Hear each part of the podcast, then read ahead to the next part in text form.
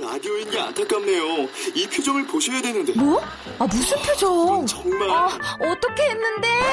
KBS 라디오 7개 채널에서 제공하는 최고급 정보들을 사진과 기사 그리고 영상으로 확인하실 수 있습니다. 읽는 라디오 KBS 라디오 홈페이지 라디오.kbs.co.kr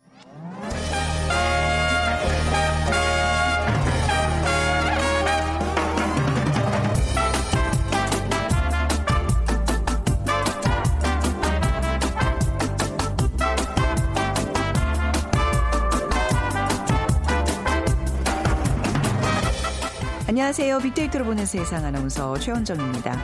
오늘 한 해의 마지막 절기 대한입니다. 절기답게 날씨도 춥고요. 또 밤사이 눈 폭탄이 쏟아지면서 올 겨울 들어 처음으로 중부지방에서 대설특보가 내려졌습니다.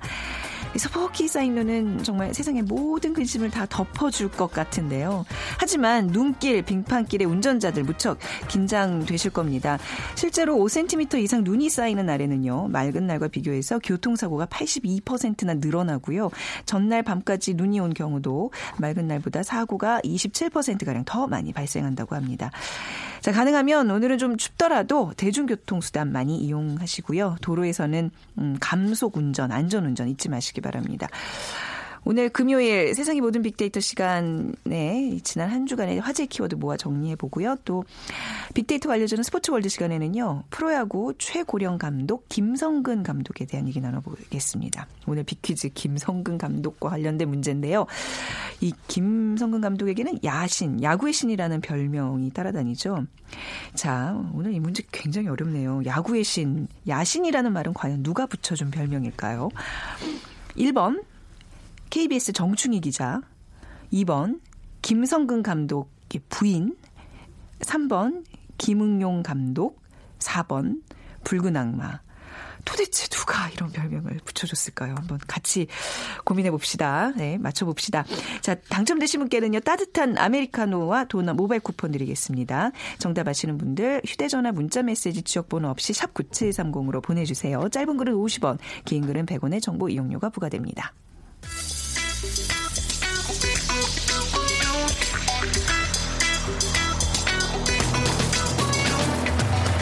오늘 여러분이 궁금한 모든 이슈를 알아보는 세상의 모든 빅데이터. 다음 소프트 최재원 이사가 분석해드립니다.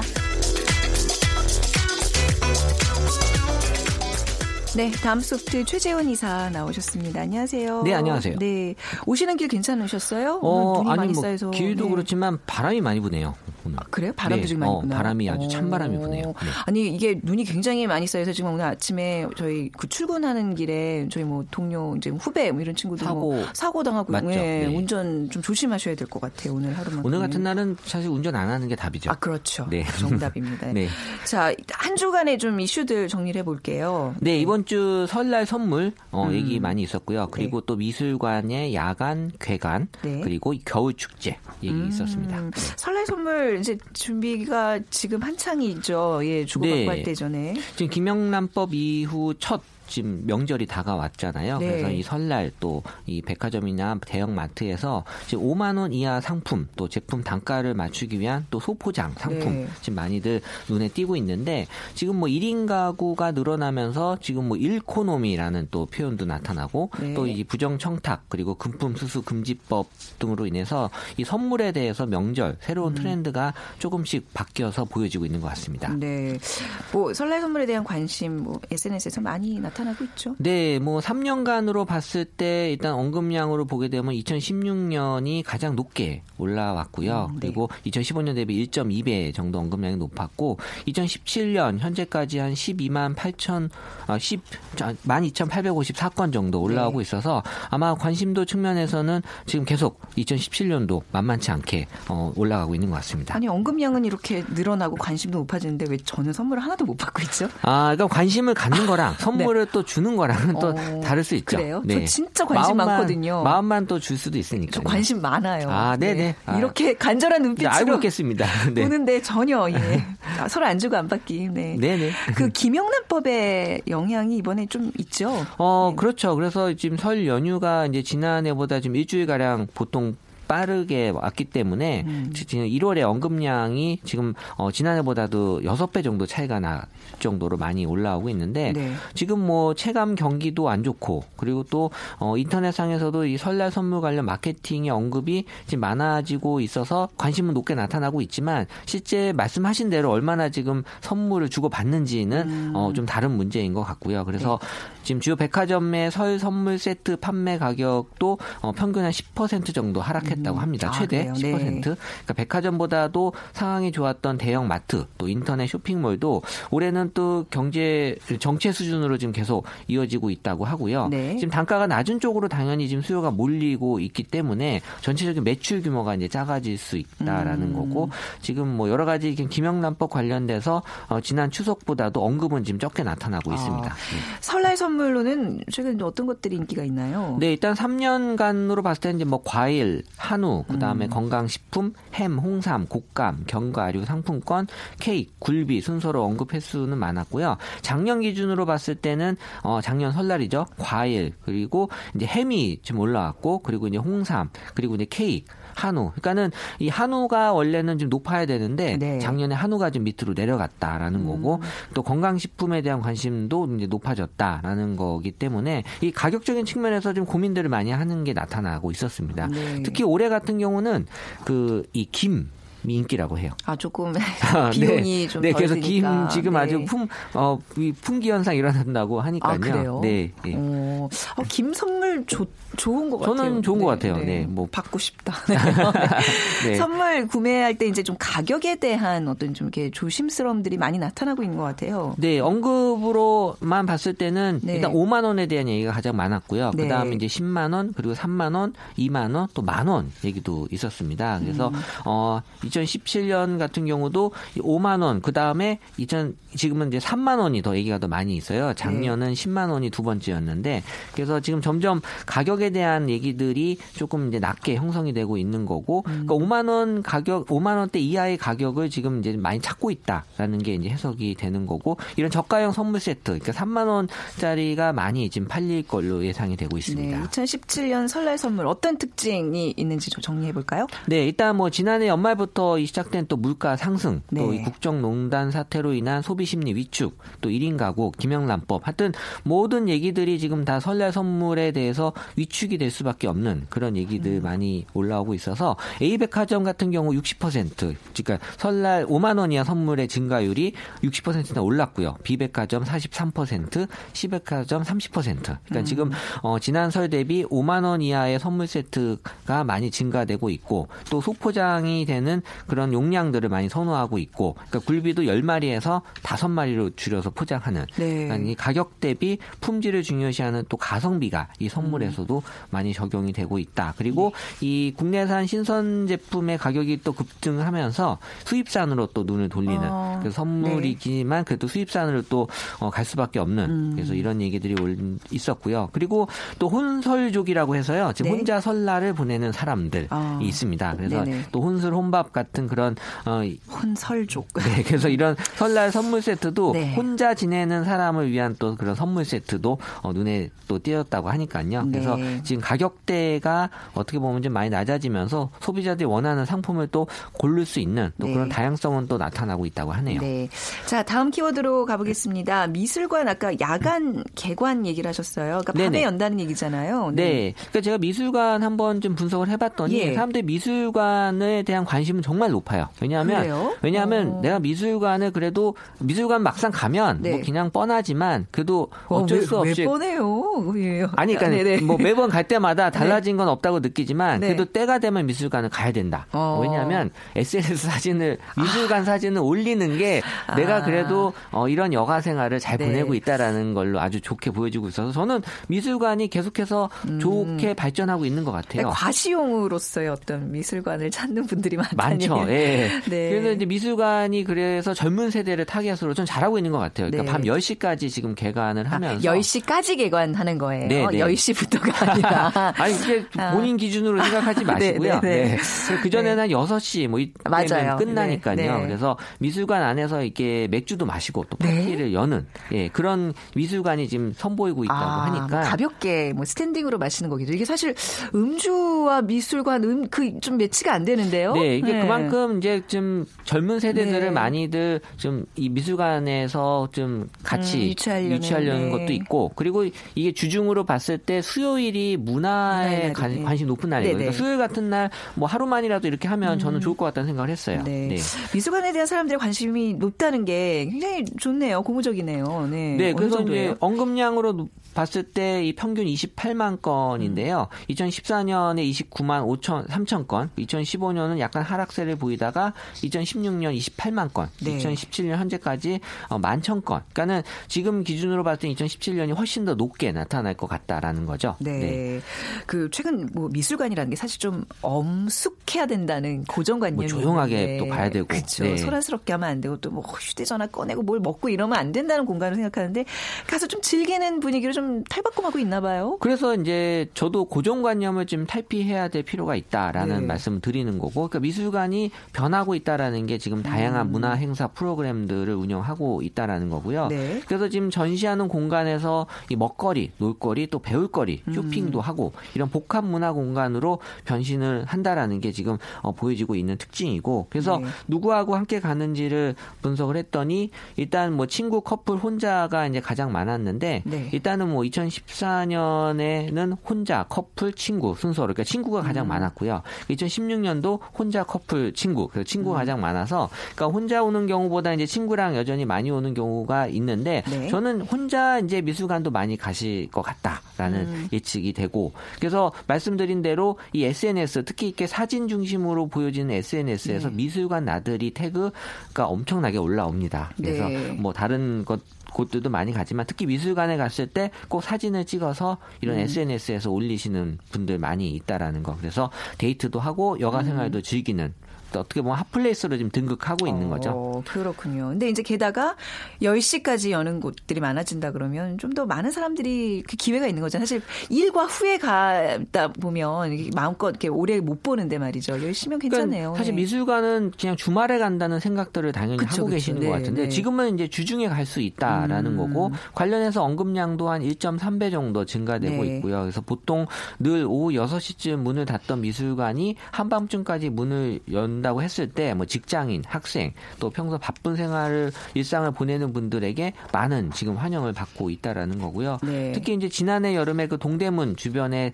또 야시장과 연계하면 이 미술관 개관하면서 이 관람객들에게 또 좋은 호응을 얻을 수 있다라는 얘기들도 많이 있었습니다. 네. 다음 키워드로 넘어가 보겠습니다. 이 겨울. 오늘 같이 이렇게 좀눈좀 내리는 날에 사실, 아, 이제 겨울이구나. 좀 실감하게 되더라고요. 겨울 축제들 뭐 많이 뭐 열리고 있죠? 네, 뭐 그 동안 지금 온도가 너무 낮지 않아서 겨울 축제가 잘 음. 네. 지금 안 됐었는데 지금 뭐 제대로 겨울 축제를 누릴 수 있는 그런 어떤 겨울 느낌이 나고 있는데 네. 지금 문화체육관광부 통계 자료에 따르면 국내를 여행하는 대한민국 국민의 수가 2013년부터 15년까지 약 50만 명이 증가했다고 하니까요. 국내 여행에 대한 관심이 지금 많이 높아지고 있어서 네. 겨울에 어디를 갈까 고민하시는 분들 특히 지역 축제가 지금 많이 있거든요. 그래서 음. 이 빅데이터로 집계한 지역 축제 언급량도 어, 지금 계속 많이 어, 증가되고 있다라는 게 보여지고 있습니다. 그 지금 수도권은 대설 특보가 해제됐는데 강원 산간은 지금 대설 경보가 발효됐어요. 어, 눈이 지금 눈이 많이 왔나 엄청 봐요. 온다 그래요. 네. 근데 이제 뭐 겨울 하면 이렇게 뭐 눈, 얼음 뭐 이런 것들이 있는데 진짜 그 동안은 겨울 축제 기간이 막 연기되고 이랬던 적이 많거든요. 그렇죠. 네. 음, 좀 이제 좀 본격적으로 겨울 축제들을 즐길 철이 됐나 봐요. 눈 오고 어, 보니까. 네, 보통 네. 우리 축제하면은 이 계절로 보면 이제 봄, 가을이 가장 축제가 많이 몰려 있는. 네. 그러니까 상대적으로 겨울 축제가 좀 어, 밀리긴 하는데, 그러니까 겨울 축제도 어떻게 보면은 많은 그런 그 다양한 분야에서 좀 지역 축제가 이루, 이루어지면 네. 많은 분들에게 관심을 좀 가질 수 있는. 그래서 어, 축제에 대해서 이 top 3 겨울 축제 연관어로 분석을 했더니 네, 네. 일단 얼음이 가장 높게 어, 나왔습니다. 그렇겠죠. 그러니까 네. 겨울에만 볼 수 있는 특징을 음. 이제 찾는 거죠. 그래서 네. 얼음에 대한 얘기 많았고요. 그리고 그 다음으로 이제 낚시. 이게 아마 낚시요? 이게 이게 그, 얼음 낚시? 어, 그 송어 축제라고 해서 네. 그 저수지에 이 얼잖아요. 네. 거기 이렇게 구멍을 뚫어서 음. 이 가족들이 와서 네. 이 겨울 축제 많이 했었거든요. 네. 저도 어 재작년에 가서 한 가보셨어요? 기억이 났고, 어. 근데 이게 지금 날씨가 춥지 않아서 계속 못 하고 있었다가 네. 이제 할 수 있다라는 얘기가 지금 올라오고 있어요. 네. 그래서 이 낚시가 뭐 우리 아버지들이 한 낚시가 아니라 네. 이 가족들이, 가족들이 또. 아이들이 되게 아. 좋아하거든요. 네. 이게 또 되게 또 많이 풀어놔서 잘 잡혀요. 그래서 어. 가면은 어떤 성취감 아, 분명히? 어, 있을 수 있고요. 송어 잡, 잡아서 회 떠먹나요? 어, 회는 좀 그렇고요. 제가 보기에는 어, 집에 와서 그냥 끓여 먹었던? 기억이 어, 있었습니다. 네. 네. 그래서 어, 역시 이제 이 겨울에서 이 낚시는 송어가 1위, 네. 그리고 이제 산천어가 2위, 그리고 이제 빙어 또 음. 이제 얘기가 있었고, 그리고 이제 이 겨울 관련돼서 이 축제 세 번째는 썰매. 네. 그 거기 항상 주변에 또 이제 눈썰매 타는 데가 있어요. 네. 아이들이 많이 오기 때문에 그래서 어, 항상 겨울 축제는 어, 이 연인보다도 가족. 이 많이 그래요. 가는 곳이 겨울 축제다라고 그쵸. 특징이 있습니다. 인기 축제 그뭐 탑3가 나왔다면서요? 어디 어디예요? 좀 네. 일단은 어, 이 장소 기준으로 봤을 때 네. 이 강원도 화천이 이제 세 번째로 음. 어, 높았고요. 네. 그리고 이제 2위가 강원도 평창, 네. 예, 그리고 1위는 경기도 가평이 이거 나왔는데 저 강원도에서 설문조사한 거 아니면 강원도 지역만 나오죠? 아, 하긴 좀 추우니까 강원도 가야 이제 있으니까. 또이 음. 겨울 느낌이 확 나거든요. 이게 네. 겨울 기준으로만 잡은 거기 때문에. 네. 근데 이제 경기도 가평이 1위를 차지한 건 이 가까우니까.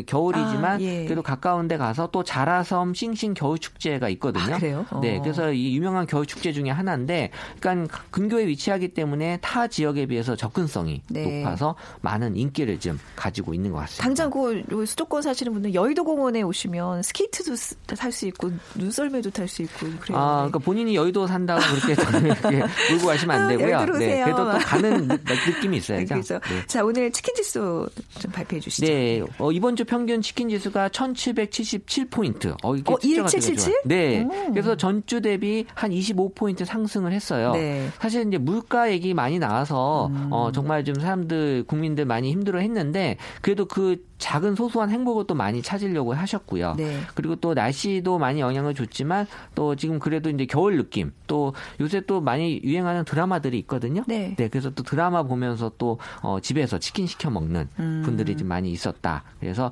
이런 것들이 어, 이 추운 한파가 왔지만 그래도 우리 마음을 좀 네. 따뜻하게 녹이는 요소들이 많이 있었습니다. 그렇군요. 뭐 숫자 굉장히 좋은데 뭐 다음 주에도 좀 더 상승하는 어, 예. 계속 높아져야죠. 네. 그렇죠. 분위기 좀 기대해 보겠습니다. 네. 자 다음 소프트 최재원 이사와 함께했습니다. 감사합니다. 네, 감사합니다.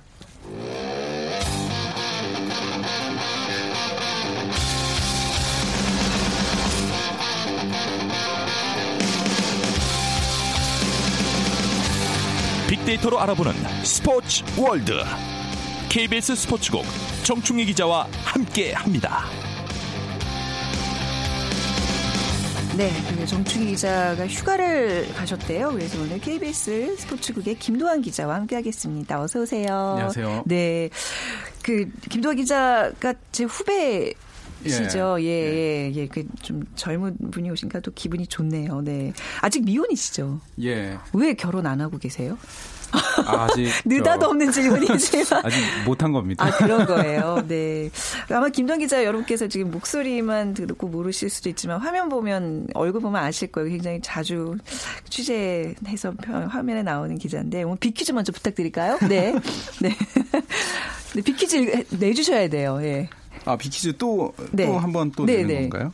어, 김성근 감독이 이제 야신이란 별명, 음. 야구의 신이란 별명이 있지 않습니까? 네. 예. 이 야구의 신, 야신을 과연 누가 붙여준 별명일까요가 오늘의 비퀴즈였습니다. 어려워요. 이 저기 그 보기가 1번 정충희 기자, 2번 김성근 감독 부인, 3번 김응용 감독, 4번 붉은 악마 중에 고르셔야 되는데요. 음. 이따 좀 더 뭐 더 많은 힌트 좀 부탁드릴게요. 휴대전화 문자 메시지 지역번호 없이 샵 9730으로 보내 주세요. 짧은 글은 50원, 긴 글은 100원의 정보 이용료가 부과됩니다. 자, 오늘 야구 지금 담당이 근데 어느 뭐 어떤 종목이세요? 아 저는 담당 야구 하고 있습니다. 아, 딱 오늘 딱 떨어지네. 예. 아. 야구 좋아하시죠? 아니, 저 사실 이렇게 특히 후배분들이 가끔 이제 정충희 기자 대타로 오시는데 정말 창피해요. 스포츠를 너무 몰라요. 그래서 미리 아까도 제가 깜짝깜짝 놀라는 질문들을 가끔 드린다고 이렇게 했는데 너무 놀라지 마시고, 네, 그냥 그러면 좋아하는 팀도 없으신가요? 아, 뭐, 도- 좋아하는 팀은 있어요. 어렸을 때부터 그 팀의 그 어린이 회원이었거든요. 아. 예.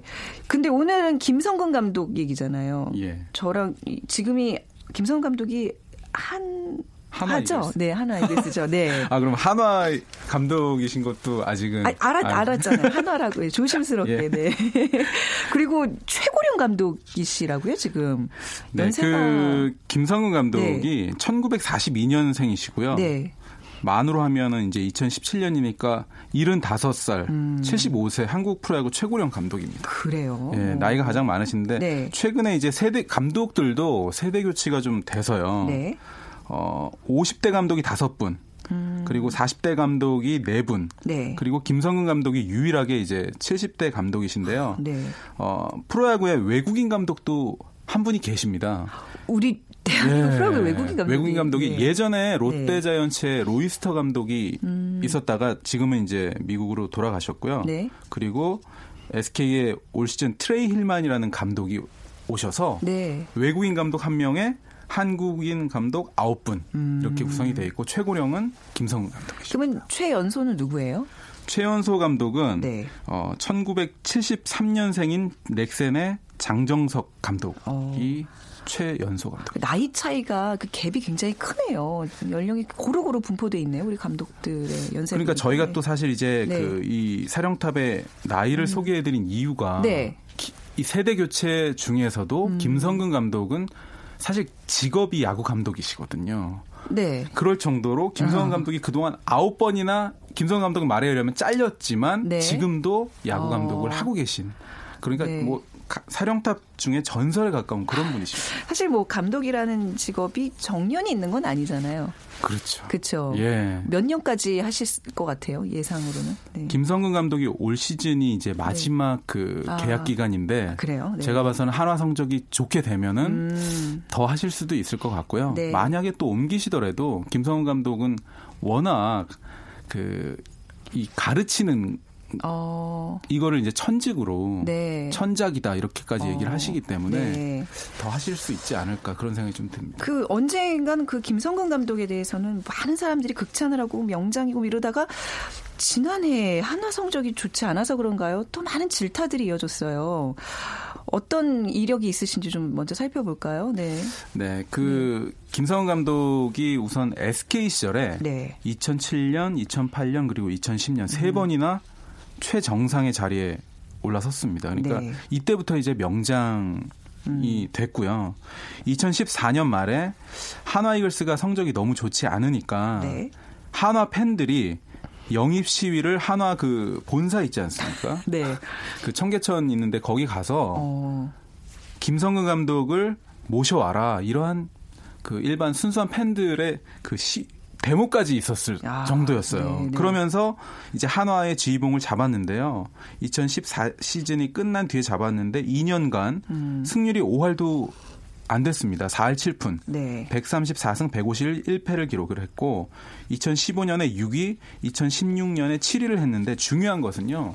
프로야구가 가을 야구라고 해서 네. 5등 안에 드는 팀들은 가을에 따로 합니다. 네. 그런데 김성근 감독이 새로 부임해서 가을 야구를 못했던 적이 한 번도 없었는데 아, 한화에서 아. 유일하게 못했어요. 그랬군요. 예. 네. 그렇기 때문에 지금 이제 팬들이 음. 성적을 위해서 어, 김성근 감독을 모셔왔는데 성적이 나지 않는다라고 네. 하면서 지금 이제 비난이 뭐 폭, 폭주하고 있고요. 네. 아니 야구 전문이시니까 이 감독과 어떤 그 팀의 성적과 어느 어느 정도 관계가 있어요? 한 몇 프로 차지한다고 보세요? 이게 사실 네. 저희 프로가 이 빅데이터라는 게 그렇죠. 들어가 있지 않습니까? 네네네. 그 미국에서는요, 이 빅데이터 때문에 사라질 스포츠 직업 중에 하나가요. 네. 야구 그 감독입니다. 오.